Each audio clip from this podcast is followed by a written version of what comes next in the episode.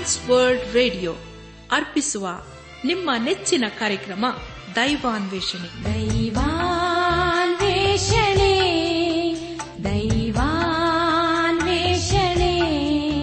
ದೈವಾನ್ವೇಷಣೆ ದೈವಾನ್ವೇಷಣೆ. ಬನ್ನಿ ಪ್ರಿಯರೇ ದೇವರ ವಾಕ್ಯವನ್ನು ಧ್ಯಾನ ಮಾಡುವ ಮುನ್ನ ಕರ್ತನ ಸಮ್ಮುಖದಲ್ಲಿ ನಮ್ಮನ್ನು ನಾವು ತಗ್ಗಿಸಿಕೊಂಡು, ನಮ್ಮ ಶಿರವನ್ನು ಭಾಗಿಸಿ, ನಮ್ಮ ಕಣ್ಣುಗಳನ್ನು ಮುಚ್ಚಿಕೊಂಡು ದೀನತೆಯಿಂದ ಪ್ರಾರ್ಥನೆ ಮಾಡೋಣ. ನಮ್ಮನ್ನು ಬಹಳವಾಗಿ ಪ್ರೀತಿ ಮಾಡಿ ಸಾಕಿ ಸಲಹುವ ನಮ್ಮ ರಕ್ಷಕನಲ್ಲಿ ತಂದೆಯಾದ ದೇವರೇ, ನಿನ್ನ ಪರಿಶುದ್ಧವಾದ ನಾಮವನ್ನು ಕೊಂಡಾಡಿ ಹಾಡಿ ಸ್ತುತಿಸುತ್ತವೆ. ಕರ್ತನೆ, ನಿನ್ನ ನಮ್ಮ ಜೀವಿತದಲ್ಲಿ ಇರುವಾತ ದೇವರು ಈ ಮಾನವೀಯನನ್ನು ಅನು ಅನುದಿನವನ್ನು ನಡೆಸುತ್ತಾ ಪರಿಪಾಲಿಸುತ್ತಾ ಬಂದಿರುವುದಕ್ಕಾಗಿ ನಿನ್ನನ್ನು ಕೊಂಡಾಡ್ತೇವೆ ಈಗ ಕರ್ತನೆ, ಈ ದಿವಸ ವಿಶೇಷವಾಗಿ ಎಲ್ಲ ಯೌನಸ್ಥ ಮಕ್ಕಳನ್ನು ನಿನ್ನ ಕೃಪೆಯ ಒಪ್ಪಿಸಿಕೊಡ್ತೇವೆ ಅವರನ್ನು, ಅವರ ಕೆಲಸ ಕಾರ್ಯಗಳನ್ನು ವಿದ್ಯಾಭ್ಯಾಸವನ್ನು ಆಶೀರ್ವದಿಸು. ಅವರು ತಮ್ಮ ಜೀವಿತದಲ್ಲಿ ನಿನ್ನ ಜೀವಗಳ ವಾಕ್ಯಕ್ಕೆ ವಿಧೇಯರಾಗಿ, ಬದ್ಧರಾಗಿ ಜೀವಿಸುತ್ತ. ನಿನ್ನ ಆಶೀರ್ವಾದಕ್ಕೆ ಪಾತ್ರರಾಗಲು ದಯ ತೋರಿಸು.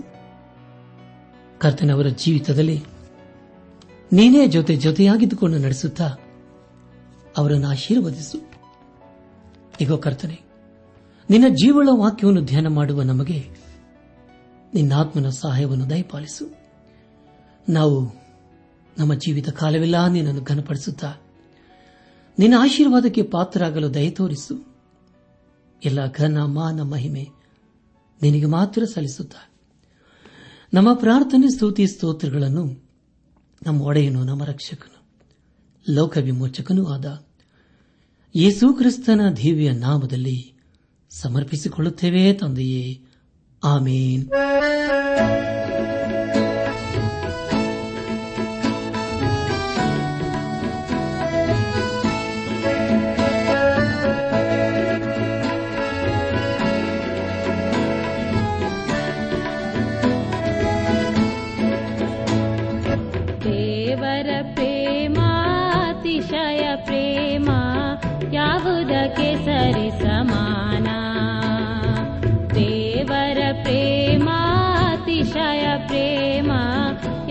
के सरि समान।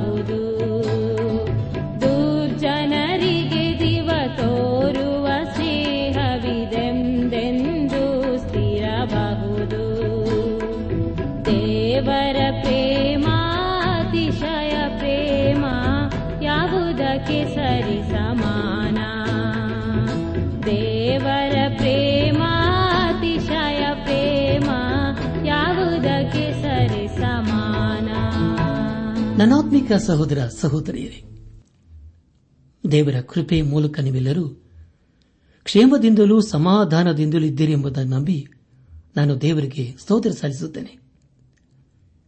ದೇವರ ವಾಕ್ಯವನ್ನು ಧ್ಯಾನ ಮಾಡುವ ಮುನ್ನ ನಿಮ್ಮ ಸತ್ಯವೇದ ಪೆನ್ನು ಪುಸ್ತಕದೊಂದಿಗೆ ಸಿದ್ದರಾಗಿದ್ದಿರಲ್ಲವೇ ಹಾಗಾದರೆ ಪ್ರಿಯರೇ, ಬನ್ನಿರಿ. ದೇವರ ವಾಕ್ಯವನ್ನು ಧ್ಯಾನ ಮಾಡೋಣ. ಕಳೆದ ಕಾರ್ಯಕ್ರಮದಲ್ಲಿ ನಾವು ಯೋಬನ ಪುಸ್ತಕದ ನಲವತ್ತನೇ ಅಧ್ಯಾಯ ಒಂದರಿಂದ ಇಪ್ಪತ್ತ ನಾಲ್ಕನೇ ವಚನಗಳನ್ನು ಧ್ಯಾನ ಮಾಡಿಕೊಂಡು ಅದರ ಮೂಲಕ ನಮ್ಮ ನಿಜ ಜೀವಿತಕ್ಕೆ ಬೇಕಾದ ಅನೇಕ ಆತ್ಮೀಕ ಪಾಠಗಳನ್ನು ಕಲಿತುಕೊಂಡು ಅನೇಕ ರೀತಿಯಲ್ಲಿ ಆಶೀರ್ವಿಸಲ್ಪಟ್ಟಿದ್ದೇವೆ. ಇದೆಲ್ಲ ದೇವರಾತ್ಮನ ಕಾರ್ಯ ಹಾಗೂ ಸಹಾಯವಾಗಿದೆ. ದೇವರಿಗೆ ಮಹಿಮೆಯುಂಟಾಗಲಿ. ಧ್ಯಾನ ಮಾಡಿದ ವಿಷಯಗಳನ್ನು ಈಗ ನೆನಪು ಮಾಡಿಕೊಂಡು ಮುಂದಿನ ವೇದಭಾಗಕ್ಕೆ ಸಾಗೋಣ. ದೇವರು ಯೊಬ್ಬನನ್ನು ತನ್ನ ಸೃಷ್ಟಿಯ ಕಾರ್ಯದ ಕುರಿತು ವರ್ಣಿಸಿ, ಅವನಿಗೆ ತನ್ನ ಮಹಿಮೆಯನ್ನು ತೋರ್ಪಡಿಸದನೆಂಬ ವಿಷಯಗಳ ಕುರಿತು ನಾವು ಧ್ಯಾನ ಮಾಡಿಕೊಂಡೆವು. ಧ್ಯಾನ ಮಾಡಿದಂತಹ ಎಲ್ಲಾ ಹಂತಗಳಲ್ಲಿ ದೇವಾದ ದೇವನೇ ನಮ್ಮನ್ನು ನಡೆಸಿದನು. ದೇವರಿಗೆ ಮಹಿಮೆಯುಂಟಾಗಲಿ. ಇಂದು ನಾವು ಯೋಬನ ಪುಸ್ತಕದ ಕೊನೆಯ ಅಧ್ಯಾಯಗಳು ಅಂದರೆ ನಲವತ್ತೊಂದು ಹಾಗೂ ನಲವತ್ತ ಎರಡನೇ ಅಧ್ಯಾಯಗಳನ್ನು ಧ್ಯಾನ ಮಾಡಿಕೊಳ್ಳೋಣ. ಈ ಅಧ್ಯಾಯಗಳಲ್ಲಿ ದೇವರ ಯೋಬನನ್ನು ಅತ್ಯಧಿಕವಾಗಿ ಆಶೀರ್ವಿಸಲಿದ್ದನೆಂಬ ವಿಷಯದ ಕುರಿತು ನಾವು ಧ್ಯಾನ ಮಾಡಲಿದ್ದೇವೆ. ಯೋಬನ ಪುಸ್ತಕ ನಲವತ್ತೊಂದನೇ ಅಧ್ಯಾಯ. ಪ್ರಾರಂಭದ ಎರಡು ವಚನಗಳಲ್ಲಿ ಹೀಗೆ ಓದುತ್ತವೆ. ನೀನು ಮೊಸಳೆಯನ್ನು ಗಾಳದಿಂದ ಎಳೆದು, ಹುರಿಯಿಂದ ಅದರ ನಾಲುಗೆಯನ್ನು ಅದಮಿ ಬಿಗಿ ಇಳಿಯುವೆಯೋ? ಅದರ ಮೂಗಿಗೆ ಆಪನ್ನು ಪೋಣಿಸುವಿಯಾ?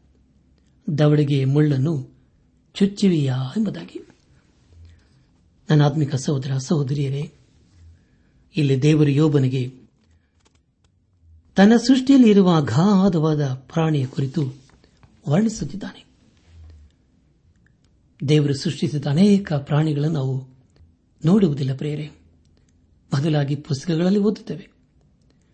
ಅವುಗಳನ್ನು ಕಾಣಬೇಕಾದರೆ ಬಹಳ ಪ್ರಯಾಸ ಪಡಬೇಕು. ನೀರಿನಲ್ಲಿರುವ ಅನೇಕ ಜಲಚರಗಳ ಕುರಿತು ಇನ್ನು ನಮಗೆ ಗೊತ್ತಿಲ್ಲ. ದೇವರು ಸೃಷ್ಟಿಸಿದ ಅನೇಕ ಪ್ರಾಣಿ ಪಕ್ಷಿಗಳ ಕುರಿತು ನಮಗೆ ಸರಿಯಾಗಿ ತಿಳುವಳಿಕೆಯೇ ಇಲ್ಲ. ಅದರ ಕುರಿತು ಇಲ್ಲಿ ದೇವರು ಯೋಬನಿಗೆ ಪ್ರಶ್ನೆ ಕೇಳುತ್ತಾ ಇದ್ದಾನೆ. ಪ್ರಿಯ ಬಾನಿಲ್ ಬಂಧುಗಳೇ, ಯೋಬನ ಪುಸ್ತಕದ ನಲವತ್ತೊಂದನೇ ಅಧ್ಯಾಯದಲ್ಲಿ ದೇವರು ತಾನು ಸೃಷ್ಟಿಸಿದ ಅಗಾಧವಾದ ಪ್ರಾಣಿ ಪಕ್ಷಿಗಳ ಕುರಿತು ಯೋಬನಿಗೆ ತಿಳಿಸಿಕೊಡುತ್ತಿದ್ದಾನೆ. ಇಲ್ಲಿಗೆ ಯೋಬನ ಪುಸ್ತಕದ ನಲವತ್ತೊಂದನೇ ಅಧ್ಯಾಯವು ಮುಕ್ತಾಯವಾಯಿತು. ಇಲ್ಲಿವರೆಗೂ ದೇವಾದಿ ದೇವನೇ ನಮ್ಮ ನಡೆಸಿದನು. ದೇವರಿಗೆ ಮಹಿಮೆಯುಂಟಾಗಲಿ. ಮುಂದೆ ನಾವು ಯೋಬನ ಪುಸ್ತಕದ ಕೊನೆಯ ಅಧ್ಯಾಯ, ಅಂದರೆ ನಲವತ್ತೆರಡನೇ ಅಧ್ಯಾಯ ಒಂದರಿಂದ ಹದಿನೇಳನೇ ವಚನಗಳನ್ನು ಧ್ಯಾನ ಮಾಡಿಕೊಳ್ಳೋಣ. ನಲವತ್ತೆರಡನೇ ಅಧ್ಯಾಯ. ಪ್ರಾರಂಭದ ಎರಡು ವಚನಗಳಲ್ಲಿ ಹೀಗೆ ಓದುತ್ತೇವೆ. ಆಗ ಯೋಬನು ಯಹೋವನಿಗೆ ಪ್ರತ್ಯುತ್ತರವಾಗಿ ಹೀಗೆಂದನು, ನೀನು ಸಕಲ ಕಾರ್ಯಗಳನ್ನು ನಡೆಸಬಲ್ಲಿ ಎಂತಲೂ ಯಾವ ಸಂಕಲ್ಪವೂ ನಿನಗೆ ಅಸಾಧ್ಯವಲ್ಲವೆಂತಲೂ ತಿಳಿದುಕೊಂಡೇ ಇದ್ದೇನೆ ಎಂಬುದಾಗಿ. ಹೌದು ಪ್ರಿಯರೇ, ದೇವರು ಎಲ್ಲವನ್ನೂ ಮಾಡಲು ಶಕ್ತನಾಗಿದ್ದಾನೆ. ದೇವರಿಗೆ ಅಸಾಧ್ಯವಾದದ್ದು ಯಾವುದೂ ಇಲ್ಲ. ಮನುಷ್ಯರಿಗೆ ಅಸಾಧ್ಯವಾದದ್ದು ದೇವರಿಗೆ ಸಾಧ್ಯ. ದೇವರು ಯಾವ ಕೆಲಸವನ್ನು ಮೂರ್ಖತನದಿಂದ ಮಾಡುವುದಿಲ್ಲ. ತಾನು ಏನು ಮಾಡಿದರೂ ಎಲ್ಲವೂ ಒಳ್ಳೆಯದೇ ಆಗಿರುತ್ತದೆ. ಯಾಕೆಂದರೆ ಪ್ರಿಯರಿ ಸತ್ಯವೇದಲ್ಲಿ ಆದಿಕಾಂಡ ಪುಸ್ತಕದ ಪ್ರಾರಂಭದ ಅಧ್ಯಾಯಗಳಲ್ಲಿ ಓದುವಾಗ ದೇವರು ಸೃಷ್ಟಿಸಿದೆಲ್ಲವೂ ಒಳ್ಳೆಯದೇ ಆಗಿತ್ತು ಎಂಬುದಾಗಿ ನಾವು ದೇವರ ವಾಕ್ಯದಲ್ಲಿ ಓದುತ್ತೇವೆ. ದೇವರು ಸತ್ಯವಂತನಾದುದರಿಂದ ಆತನು ಹೇಳುವುದೆಲ್ಲವೂ ಮಾಡುವುದೆಲ್ಲವೂ ಸತ್ಯವಾಗಿಯೇ ಇರುತ್ತದೆ. ಆತನು ಇಷ್ಟಪಡದೇ ಇರುವ ಕೆಲಸವನ್ನು ನಾವು ಆತನಿಂದ ಮಾಡಿಸಲು ಸಾಧ್ಯವಿಲ್ಲ. ಅದಕ್ಕೆ ಕಾರಣ ಗೊತ್ತೇ? ಆತನು ತನಗೆ ಇಷ್ಟಪಡದೇ ಇರುವ ಯಾವ ಕಾರ್ಯವನ್ನು ಮಾಡುವುದೇ ಇಲ್ಲ. ಯಾಕೆಂದರೆ ಆತನು ಪರಿಶುದ್ಧನಾದಂಥ ದೇವರಾಗಿದ್ದಾನೆ. ಯೋಗನ ಪುಸ್ತಕ ನಲವತ್ತೆರಡನೇ ಅಧ್ಯಾಯ ಮೂರನೇ ವಚನವನ್ನು ಓದುವಾಗ, ಜ್ಞಾನವಿಲ್ಲದೆ ಸತ್ಯಾಲೋಚನೆಯನ್ನು ಮಂಕು ಮಾಡುವ ಇವನು ಯಾರು ಎಂಬ ನಿನ್ನ ಮಾತಿನಂತೆ ನಾನು ತಿಳಿಯದ ಸಂಗತಿಗಳನ್ನು ನನಗೆ ಗೊತ್ತಿಲ್ಲದೆ ಬುದ್ಧಿಗೆ ಮೀರಿರುವ ಅದ್ಭುತಗಳನ್ನು ಕುರಿತು ಮಾತಾಡಿದ್ದೇನೆ ಎಂಬುದಾಗಿ. ನನ್ನ ಆತ್ಮಿಕ ಸಹೋದರ ಸಹೋದರಿಯರೇ, ಇಲ್ಲಿ ಯೋಬನು ತಾನು ತಿಳಿಯದೆ ಏನೇನೋ ಹೇಳುತ್ತಿದ್ದೇನೆ ಎಂಬುದಾಗಿ ಒಪ್ಪಿಕೊಳ್ಳುತ್ತಿದ್ದಾನೆ. ಅವನು ತಾನು ಹೇಳುವ ವಿಷಯದಲ್ಲಿ ಅರ್ಥವಿಲ್ಲವೆಂದು ಅವನೇ ಒಪ್ಪಿಕೊಳ್ಳುತ್ತಿದ್ದಾನೆ. ಅವನು ಹೇಳುವ ವಿಷಯವು ಅವನಿಗೆ ಅರ್ಥವಾಗಲಿಲ್ಲ, ಹಾಗೂ ಅವೆಲ್ಲವೂ ವಿವೇಕವಿಲ್ಲದೇ ಇತ್ತು. ನಲವತ್ತೆರಡನೇ ಅಧ್ಯಾಯ ನಾಲ್ಕರಿಂದ ಆರನೇ ವಚನದವರೆಗೆ ಓದುವಾಗ. ದಯಮಾಡಿ ಕೇಳು. ನಾನೇ ಮಾತಾಡುವೆನು. ನಾನು ಪ್ರಶ್ನೆ ಮಾಡುವೆನು. ನೀನೇ ನನಗೆ ಉಪದೇಶಿಸು ಎಂದು ಉತ್ತರ ಕೊಟ್ಟಿಯಷ್ಟೇ. ಕಿವಿಯಿಂದ, ನಿನ್ನ ವಿಷಯವನ್ನು ಕೇಳಿದ್ದೇನೋ? ಈಗಲಾದರೂ ನಿನ್ನನ್ನೇ ಕಣ್ಣಾರೆ ಕಣ್ಣೆನು ಆದ ಕಾರಣ ನಾನು ಆಡಿದ್ದನ್ನು ತಿರಸ್ಕರಿಸಿ ಧೂಳಿಯಲ್ಲಿಯೂ ಬೂದಿಯಲ್ಲಿಯೂ ಕುಳಿತು ಪಶ್ಚಾತ್ತಾಪ ಪಡುತ್ತೇನೆ ಎಂಬುದಾಗಿ. ಅನಾತ್ಮಿಕ ಸಹೋದರ ಸಹೋದರಿಯರೇ, ಇಲ್ಲಿಂದ ಯೋಬನು ದೇವರ ವಿಷಯದಲ್ಲಿ ಬೇರೆ ರೀತಿಯಲ್ಲಿ ಮಾತಾಡುತ್ತಾನೆ. ಮುಂದೆ ಯೋಬನು ದೇವರನ್ನು ಪ್ರಶ್ನೆ ಮಾಡಲು ಮನಸ್ಸು ಮಾಡಲಿಲ್ಲ. ಅವನು ದೇವರನ್ನು ನಂಬುವನಾದನು ಮತ್ತು ಆತನ ಸಂಬಂಧವನ್ನು ಬಯಸಿದನು. ಮೊದಲು ಯೋಬನು ತನ್ನನ್ನು ತಾನು ಅರ್ಥ ಮಾಡಿಕೊಂಡಿರಲಿಲ್ಲ ತಾನು ದೇವರ ಮುಂದೆ ಏನೂ ಇಲ್ಲವೆಂದು ಈಗ ಒಪ್ಪಿಕೊಳ್ಳುತ್ತಿದ್ದಾನೆ. ಹಾಗೂ ದೇವರ ಸಂಬಂಧವನ್ನು ಬಯಸಿ ಪಶ್ಚಾತ್ತಾಪ ಪಡುತ್ತಿದ್ದಾನೆ ಈ ಒಂದು ಪರಿವರ್ತನೆ ಅವನನ್ನು ದೇವರ ಸಾನ್ನಿಧ್ಯಕ್ಕೆ ತಂದಿತು. ಈಗ ಯೋಬನು ದೇವರಾಘಾತವಾದ ಆಶ್ರಯವನ್ನು, ಬಲವನ್ನು ಅರ್ಥ ಮಾಡಿಕೊಂಡನು ಅವನು ಆತನ ಮುಂದೆ ತನ್ನ ಪಾಪವನ್ನು ಒಪ್ಪಿಕೊಂಡು ಪಶ್ಚಾತ್ತಾಪ ಪಟ್ಟುಕೊಂಡನು ದೇವರು ತನ್ನ ಉನ್ನತವಾದ ಕಾರ್ಯವನ್ನು ಯೋಬನ ಜೀವಿತದಲ್ಲಿ ನೆರವೇರಿಸಲಿದ್ದಾನೆ. ಯೋಬನು ತನ್ನ ಈ ಒಂದು ಸ್ಥಿತಿಗೆ ದೇವರ ಕಾರಣನಲ್ಲವೆಂದು ಈಗ ಅರ್ಥ ಮಾಡಿಕೊಂಡು ಪ್ರಲಾಪಿಸುತ್ತಿದ್ದಾನೆ. ಈಗ ದೇವರ ಮುಂದೆ ಯೋಬನು ತನ್ನನ್ನು ತಾನು ತಗ್ಗಿಸಿಕೊಳ್ಳುತ್ತಿದ್ದಾನೆ. ಯೋಹನನ್ನು ಬರೆದಂತಹ ಮೊದಲನೇ ಪತ್ರಿಕೆ ಒಂದನೇ ಅಧ್ಯಾಯ. ಆರು ಮತ್ತು ಏಳನೇ ವಚನಗಳಲ್ಲಿ ಹೀಗೆ ಓದುತ್ತೇವೆ. ನಾವು ದೇವರ ಸಂಗಡ ಅನ್ಯೋನ್ಯತೆಯುಳ್ಳವರಾಗಿದ್ದೇವೆಂದು ಹೇಳಿ ಕತ್ತಲೆಯಲ್ಲಿ ನಡೆದರೆ ಸುಳ್ಳಾಡುವರಾಗಿದ್ದೇವೆ ಸತ್ಯವನ್ನು ಅನುಸರಿಸುವರಲ್ಲ ಆದರೆ ಆತನು ಬೆಳಕಿನಲ್ಲಿರುವಂತೆಯೇ ನಾವು ಬೆಳಕಿನಲ್ಲಿ ನಡೆದರೆ ನಾವು ಒಬ್ಬರ ಸಂಗಡಲ್ಲೊಬ್ಬರು ಅನ್ಯೋನ್ಯತೆಯಲ್ಲಿದ್ದೇವೆ ಮತ್ತು ಆತನ ಮಗನಾದ ಯೇಸುವಿನ ರಕ್ತವು ಸಕಲ ಪಾಪವನ್ನು ನಿವಾರಣೆ ಮಾಡಿ ನಮ್ಮನ್ನು ಶುದ್ಧಿ ಮಾಡುತ್ತದೆ ಎಂಬುದಾಗಿ.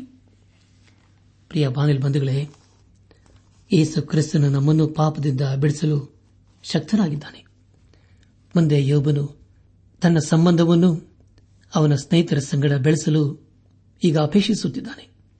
ನಮ್ಮ ಧ್ಯಾನವನ್ನು ಮುಂದುವರೆಸಿ ಯೋಬನ ಪುಸ್ತಕ ನಲವತ್ತೆರಡನೇ ಅಧ್ಯಾಯ ಏಳರಿಂದ ಒಂಬತ್ತನೇ ವಚನದವರೆಗೆ ಓದುವಾಗ ಯಹೋವನು ಈ ಮಾತುಗಳನ್ನು ಯೋಬನಿಗೆ ಹೇಳಿದ ಮೇಲೆ, ತೇಮಾನ್ಯನಾದ ಎಲೇಫಜನ್ನನ್ನು ಕುರಿತು, ನಿನ್ನ ಮೇಲೆಯೂ, ನಿನ್ನ ಇಬ್ಬರು ಸ್ನೇಹಿತರ ಮೇಲೆಯೂ ಕೋಪಗೊಂಡಿದ್ದಾನೆ. ನನ್ನ ದಾಸರಾದ ಯೋಬನು, ನನ್ನ ವಿಷಯವಾಗಿ ಯಥಾರ್ಥವನ್ನಾಡಿದ್ದಂತೆ ನೀವು ಆಡಲಿಲ್ಲ ಈಗ ಏಳು ಹೋರಿಗಳನ್ನು ಏಳು ಟಗರುಗಳನ್ನು ತೆಗೆದುಕೊಂಡು ನನ್ನ ದಾಸನಾದ ಯೋಬನ ಬಳಿಗೆ ಹೋಗಿ, ನಿಮ್ಮ ದೋಷ ಪರಿಹಾರಕ್ಕಾಗಿ ಹೋಮ ಮಾಡಿರಿ. ನನ್ನ ದಾಸನಾದ ಯೋಬನು ನಿಮ್ಮ ಪಕ್ಷವಾಗಿ ಪ್ರಾರ್ಥನೆ ಮಾಡುವನು. ನಾನು ಅವನ ವಿಜ್ಞಾಪನೆಯನ್ನು ಲಾಲಿಸಿ, ನಿಮ್ಮ ಮೂರ್ಖತನಕ್ಕೆ ತಕ್ಕ ದಂಡನೆಯನ್ನು ನಿಮಗೆ ವಿಧಿಸುವುದಿಲ್ಲ. ನನ್ನ ದಾಸನಾದ ಯೋಬನು ನನ್ನ ವಿಷಯವಾಗಿ ಸತ್ಯವನ್ನು ನುಡಿದಂತೆ ನೀವು ನುಡಿಯಲಿಲ್ಲ ಎಂದು ಹೇಳಿದನು. ಆಗ ತೈಮಾನಿನಾದ ಎಲೀಫಜನು, ಶೂಹ್ಯನಾದ ಬಿಲ್ದದನು, ನಮಾತ್ಯನಾದ ಜೋಫರನ್ನು ಹೋಗಿ ಯಹೋವನು ತಮಗೆ ಆಜ್ಞಾಪಿಸಿದ ಪ್ರಕಾರ ಮಾಡಲು ಯಹೋವನು ಯೋಬನ ವಿಜ್ಞಾಪನೆಯನ್ನು ಲಾರಿಸಿದನು ಎಂಬುದಾಗಿ. ಅನಾತ್ಮಿಕ ಸಹೋದರ ಸಹೋದರಿಯರೇ, ಇಲ್ಲಿ ಯೋಬನು ತನ್ನ ಸ್ನೇಹಿತರೊಂದಿಗೆ ವಾದ ಮಾಡುವುದಕ್ಕೆ ಬದಲಾಗಿ ಅವರಿಗಾಗಿ ಪ್ರಾರ್ಥಿಸುತ್ತಾನೆ. ಅವರಿಗಾಗಿ ಯಜ್ಞವನ್ನು ಅರ್ಪಿಸಲು ಮುಂದಾಗುತ್ತಾನೆ. ಅದರ ಕುರಿತು ಅಪೋಸ್ತನಾದ ಪೌಲನು ಗಲಾತ್ಯದವರಿಗೆ ಬರೆದ ಪತ್ರಿಕೆ ಆರನೇ ಅಧ್ಯಯದ ಮೊದಲನೇ ವಚನದಲ್ಲಿ ಹೀಗೆ ಬರೆಯುತ್ತಾನೆ. ಸಹೋದರರೇ, ನಿಮ್ಮಲ್ಲಿ ಯಾರಾದರೂ ಯಾವುದೋ ಒಂದು ದೋಷದಲ್ಲಿ ಸಿಕ್ಕಿದರೆ ಅಂಥವನನ್ನು ಆತ್ಮನಿಂದ ನಡೆಸಿಕೊಳ್ಳುವ ನೀವು ಶಾಂತ ಭಾವದಿಂದ ತಿದ್ದಿ ಸರಿ ಮಾಡಿರಿ. ನೀನಾದರೂ ದುಷ್ಪ್ರೇರಣೆಗೆ ಒಳಗಾಗದಂತೆ ನಿನ್ನ ವಿಷಯದಲ್ಲಿ ಎಚ್ಚರಿಕೆಯಾಗಿರು ಎಂಬುದಾಗಿ. ನನಾತ್ಮಿಕ ಸಹೋದರ ಸಹೋದರಿಯರೇ, ಈಗ ಯೋಬನು ತನ್ನ ಸಂಬಂಧವನ್ನು ತನ್ನೊಂದಿಗೂ ತನ್ನ ಸ್ನೇಹಿತರೊಂದಿಗೂ ಹಾಗೂ ದೇವರೊಂದಿಗೂ ಸರಿ ಮಾಡಿಕೊಳ್ಳುತ್ತಿದ್ದಾನೆ. ಈಗ ದೇವರು ಯೋಬನಿಗಾಗಿ ಏನೋ ಮಾಡಲಿದ್ದಾನೆ. ಹತ್ತೊಂಬತ್ತು. ಹನ್ನೊಂದನೇ ವಚನಗಳನ್ನು ಓದುವಾಗ ಯೋಬನು, ತನ್ನ ಸ್ನೇಹಿತರಿಗೋಸ್ಕರ ಪ್ರಾರ್ಥಿಸಿದ ಬಳಿಕ ಯಹೋಬನು ಅವನ ದುಸ್ಥಿತಿಯನ್ನು ಹೋಗಲಾಡಿಸಿ ಅವನ ಸೊತ್ತನ್ನು ಮೊದಲಿಗಿಂತ ಎರಡರಷ್ಟಾಗಿ ಹೆಚ್ಚಿಸಿದನು. ಆಗ ಅವನ ಎಲ್ಲ ಅಣ್ಣ ತಮ್ಮಂದಿರು, ಎಲ್ಲ ಅಕ್ಕ ತಂಗಿಯರು ಮೊದಲು ಅವನ ಮನೆಯಲ್ಲಿ ಅವನೊಂದಿಗೆ ಭೋಜನ ಮಾಡುತ್ತಿದ್ದ ಎಲ್ಲಾ ಪರಿಚಿತರು ಅವನ ಬಳಿಗೆ ಬಂದು ಯಹೋವನ ಅವನ ಮೇಲೆ ಬರಮಾಡಿದ್ದ ಆಪತ್ತಿನ ವಿಷಯವಾಗಿ ತಮ್ಮ ತಮ್ಮ ಅನುತಾಪವನ್ನು ತೋರ್ಪಡಿಸಿ ಅವನನ್ನು ಸಂತೈಸಿದರು. ಇದಲ್ಲದೆ ಪ್ರತಿಯೊಬ್ಬರು ಒಂದೊಂದು ವರಹವನ್ನು, ಒಂದೊಂದು ಚಿನ್ನದ ಉಂಗುರವನ್ನು ಅವನಿಗೆ ಕೊಟ್ಟರು ಎಂಬುದಾಗಿ. ಪ್ರಿಯ ಬಾಂಧಲಿ ಬಂಧುಗಳೇ, ದೇವರು ಯೋಬನ ಜೀವಿತದಲ್ಲಿ ಅದ್ಭುತ ಕಾರ್ಯಗಳನ್ನು ಮಾಡಲು ಪ್ರಾರಂಭಿಸಿದನು. ಅದನ್ನು ಕಂಡ ಯೋಬನ ಸ್ನೇಹಿತರು ಹಾಗೂ ಅವನ ಬಂಧು ಬಾಂಧವರು ಬೆರಗಾದರು. ಹನ್ನೆರಡು ಮತ್ತು ಹದಿಮೂರನೇ ವಚನಗಳನ್ನು ಓದುವಾಗ, ಯೋಹವನು ಯೋಬನ ಮೊದಲನೆಯ ಸ್ಥಿತಿಗಿಂತಲೂ ಅವನ ಕಡೆಯ ಸ್ಥಿತಿಯನ್ನು ಹೀಗೆ ಹೆಚ್ಚಾಗಿ ಆಶೀರ್ವದಿಸಿದನು. ಅವನಿಗೆ ಹದಿನಾಲ್ಕು ಸಾವಿರ ಕುರಿಗಳು, ಆರು ಸಾವಿರ ಒಂಟೆಗಳು, ಒಂದು ಸಾವಿರ ಜೋಡಿ ಎತ್ತುಗಳು ಒಂದು ಸಾವಿರ ಹೆಣ್ಣು ಕತ್ತೆಗಳು ಉಂಟಾದವು. ಇಷ್ಟು ಮಾತ್ರವಲ್ಲದೆ ಏಳು ಮಂದಿ ಗಂಡು ಮಕ್ಕಳು, ಮೂರು ಮಂದಿ ಹೆಣ್ಣು ಮಕ್ಕಳು ಆದರು ಎಂಬುದಾಗಿ. ಪ್ರಿಯ ಬಾಂಧವ ಬಂಧುಗಳೇ, ದೇವರು ಯೋಬನನ್ನು ಎಲ್ಲಾ ರೀತಿಯಲ್ಲಿ ಆಶೀರ್ವಸಲಿದ್ದಾನೆ ನಮ್ಮ ಧ್ಯಾನವನ್ನು ಮುಂದುವರೆಸಿ. ಯೋಬನ ಪುಸ್ತಕ ನಲವತ್ತೆರಡನೇ ಅಧ್ಯಾಯ ಹದಿನಾಲ್ಕು ಹಾಗೂ ಹದಿನೈದನೇ ವಚನಗಳನ್ನು ಓದುವಾಗ ಮೊದಲನೆಯವಳಿಗೆ ಎಮೀಮಾ ಎರಡನೆಯವಳಿಗೆ ಮೂರನೆಯ ಒಳಗೆ ಖೆರೆನ್ನ, ಫುಕ್ ಎಂಬ ಹೆಸರಿಟ್ಟನು. ಯೋಬನ ಮಕ್ಕಳಷ್ಟು ಸುಂದರ ಸ್ತ್ರೀಯರು ಆ ದೇಶದಲ್ಲಿ ಎಲ್ಲಿಯೂ ಸಿಕ್ಕುತ್ತಿರಲಿಲ್ಲ. ತಂದೆಯು ಅಣ್ಣ ತಮ್ಮಂದರಿಗೆ ಕೊಟ್ಟ ಹಾಗೆ ಅವರಿಗೂ ಸ್ವಾಸ್ಥ್ಯವನ್ನು ಹಂಚಿದನು ಎಂಬುದಾಗಿ. ಪ್ರಿಯ ಬಂದಿಗಳೇ, ಯೋಬನು ತನ್ನ ಮಕ್ಕಳಿಗೆ ಒಳ್ಳೆ ಒಳ್ಳೆ ಹೆಸರಿಟ್ಟನು. ಅವರನ್ನು ಅನೇಕರು ಇಷ್ಟಪಡುವರಾದರು. ಕೊನೆಗೆ ಯೋಬನ ಪುಸ್ತಕ, ನಲವತ್ತೆರಡನೇ ಅಧ್ಯಾಯ. ಹದಿನಾರು ಮತ್ತು ಹದಿನೇಳನೇ ವಚನಗಳನ್ನು ಓದುವಾಗ, ಆಮೇಲೆ ಯೋಬನು, ನೂರ ನಲವತ್ತು ವರ್ಷ ಬಾಳಿ, ತನ್ನ ಮಕ್ಕಳನ್ನು, ಮೊಮ್ಮಕ್ಕಳನ್ನು ಅಂತೂ, ತನ್ನ ಸಂತಾನದ ನಾಲ್ಕು ತಲೆಗಳನ್ನು ಕಂಡನು. ತರುವಾಯ ಯೋಬನು ಮುಪ್ಪಿನ ಮುದುಕನಾಗಿ ಗತಿಸಿದನು ಎಂಬುದಾಗಿ. ಪ್ರಿಯ ಬಾನಿಲ್ ಬಂಧುಗಳೇ, ಇದೆಲ್ಲ ಆದ ಮೇಲೆ ಯೋಬನು ತನ್ನ ನೂರ ನಲವತ್ತನೇ ವಯಸ್ಸಿನಲ್ಲಿ ಮರಣಿಸಿದನು. ಅವನು ಮಕ್ಕಳ ಮಕ್ಕಳನ್ನು ನೋಡಿ ಮುದುಕನಾದ ಮೇಲೆಯೇ ಸತ್ತರು ಈ ಸಂದೇಶವನ್ನು ಆಲಿಸುತ್ತಿರುವ ನನ್ನ ಆತ್ಮಿಕ ಸಹೋದರ ಸಹೋದರಿಯರೇ, ಆಲಿಸಿದ ವಾಕ್ಯದ ಬೆಳಕಿನಲ್ಲಿ ನಮ್ಮ ಜೀವಿತವನ್ನು ಪರೀಕ್ಷಿಸಿಕೊಂಡು ತೆಗೆದು ಸರಿಪಡಿಸಿಕೊಂಡು ನಾವೆಲ್ಲಿ ಬಿದ್ದು ಹೋಗಿದ್ದೇವೆ, ಎಲ್ಲಿ ಸೋತು ಹೋಗಿದ್ದೇವೆ ಎಂಬುದಾಗಿ ಗ್ರಹಿಸಿಕೊಂಡು ಎಲ್ಲ ಸಮಯಗಳಲ್ಲಿ ದೇವರನ್ನು ಆಶ್ರಯಿಸಿಕೊಂಡು ಆತನ ಮೇಲೆ ಭರವಸೆ ಇಟ್ಟುಕೊಂಡು ಆತನು ನಮ್ಮ ಜೀವಿತದಲ್ಲಿ ಮೆಚ್ಚಿಸುತ್ತಾ ಆತನ ಆಶೀರ್ವಾದಕ್ಕೆ ಪಾತ್ರರಾಗೋಣ. ಯೋಬನನ್ನು ಆಶೀರ್ವಿಸಿದಂಥ ದೇವರು ನಮ್ಮನ್ನು ಸಹ ಆಶೀರ್ವಿಸಲು ಸಿದ್ದನಾಗಿದ್ದಾನೆ ಆದುದರಿಂದ ಜೀವಸ್ವರೂಪನಾದ ದೇವರಿಗೆ ನಮ್ಮ ಹಸ್ತವನ್ನು ಹಿಂದೆ ಸಮರ್ಪಿಸಿಕೊಂಡು ಆತನ ಮಕ್ಕಳಾಗಿ ಜೀವಿಸುತ್ತಾ ಆತನ ಆಶೀರ್ವಾದಕ್ಕೆ ಪಾತ್ರರಾಗೋಣ. ಪ್ರಿಯ ಬಾನಲು ಬಂಧುಗಳೇ, ನಮಗೆ ಮುಂಚಿತವಾಗಿ ತಿಳಿಸಿದ ಹಾಗೆ ಈಗ ಯೋಬನ ಪುಸ್ತಕದ ಕುರಿತು ನಿಮಗೆ ಮೂರು ಪ್ರಶ್ನೆಗಳನ್ನು ನಾನು ಕೇಳಲಿದ್ದೇನೆ. ಅವುಗಳನ್ನು ಬರೆದುಕೊಳ್ಳಲು ನಿಮ್ಮ ಪುಸ್ತಕ ಪೆನ್ನಿನೊಂದಿಗೆ ಸಿದ್ದರಾಗಿದ್ದಿರಲ್ಲವೇ ಹಾಗಾದರೆ ಪ್ರಿಯರೇ, ಬರೆದುಕೊಳ್ಳಿರಿ. ಮೊದಲನೆಯ ಪ್ರಶ್ನೆ, ಯೋಬನ ಮೂವರು ಸ್ನೇಹಿತರು ಯಾರ್ಯಾರು? ಯೋಬನ ಮೂವರು ಸ್ನೇಹಿತರು ಯಾರ್ಯಾರು?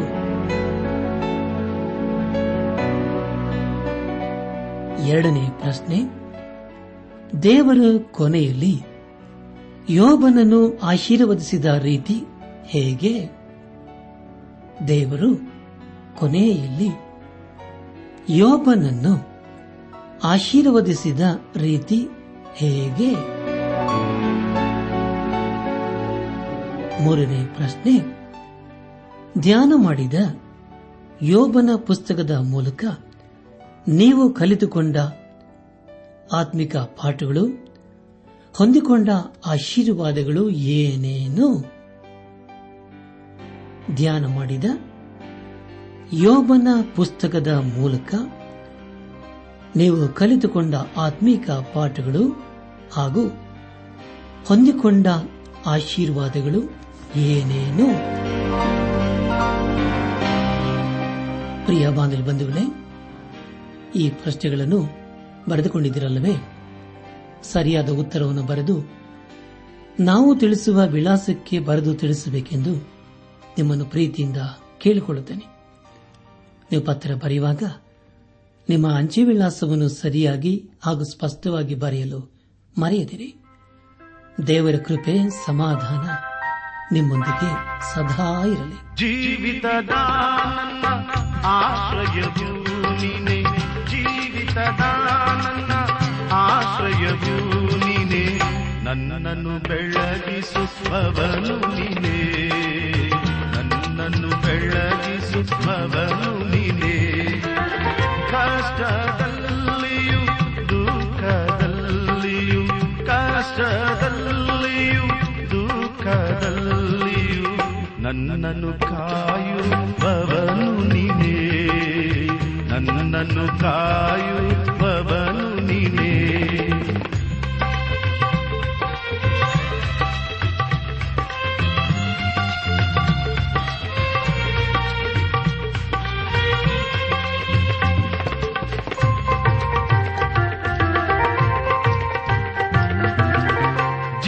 मनते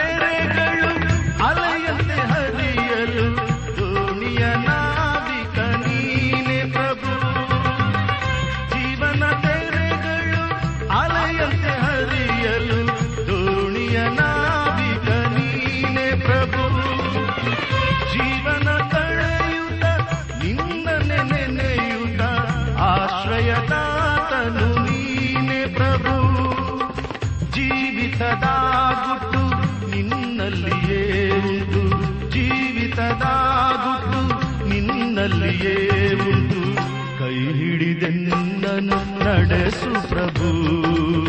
ಕೈ ಹಿಡಿದೆನ್ನನು ನಡೆಸು ಪ್ರಭು. ಜೀವಿತದ ನನ್ನ ಆಶ್ರಯವು ನೀನೆ. ಜೀವಿತದ ನನ್ನ ಆಶ್ರಯವು ನೀನೆ. ನನ್ನನ್ನು ಬೆಳಗಿಸುವವನು ನೀನೆ. ನನ್ನನ್ನು ಬೆಳಗಿಸುವವನು ನೀನೇ.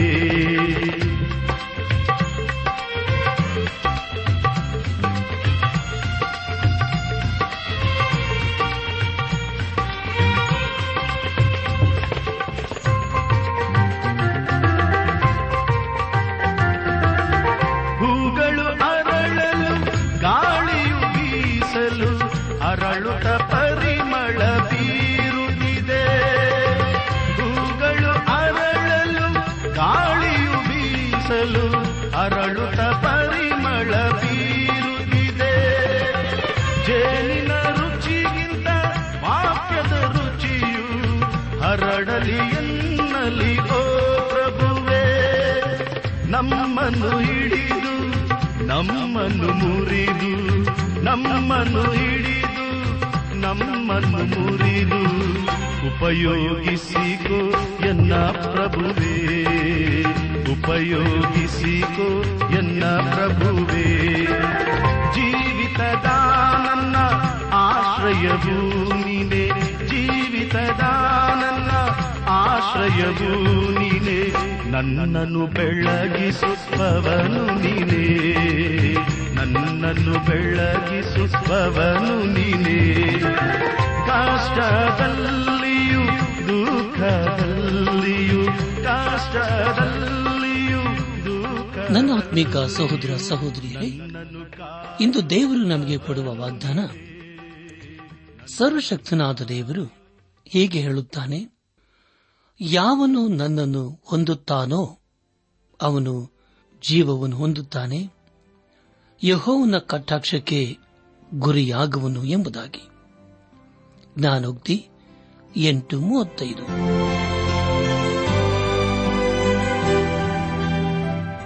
ನೆಚ್ಚಿನ ಶ್ರೋತೃಗಳೇ, ಇದುವರೆಗೂ ಪ್ರಸಾರವಾದ ದೈವಾನ್ವೇಷಣೆ ಕಾರ್ಯಕ್ರಮವನ್ನ ಆಲಿಸಿದ್ದಕ್ಕಾಗಿ ತುಂಬಾ ವಂದಿಸುತ್ತೇವೆ. ಸೋಮವಾರದಿಂದ ಶುಕ್ರವಾರದವರೆಗೂ ಪ್ರಸಾರವಾಗುವ ಈ ಕನ್ನಡ ಕಾರ್ಯಕ್ರಮದ ಗುಣಮಟ್ಟವು ಇನ್ನೂ ಉತ್ತಮವಾಗಿ ರೂಪುಗೊಳಿಸಲು ನಿಮ್ಮ ಅಮೂಲ್ಯವಾದ ಸಲಹೆಗಳಿಗಾಗಿ ನಾವು ಎದುರು ನೋಡುತ್ತೇವೆ. ನಿಮ್ಮ ನೆಚ್ಚಿನ ಗೀತೆ ಮರುಪ್ರಸಾರ ಮಾಡಬೇಕಾಗಿ ಕೋರಿದರೆ ನಮ್ಮ ವಿಳಾಸಕ್ಕೆ ಹಿಂದೆ ಸಂಪರ್ಕಿಸಿ. ನಿಮ್ಮ ಪತ್ರಗಳು ನಮಗೆ ಪ್ರೋತ್ಸಾಹ ನೀಡುವುದಲ್ಲದೆ ನಿಮಗಾಗಿ ನಾವು ಮನಸ್ಸಾರೆ ಪ್ರಾರ್ಥಿಸುತ್ತೇವೆ.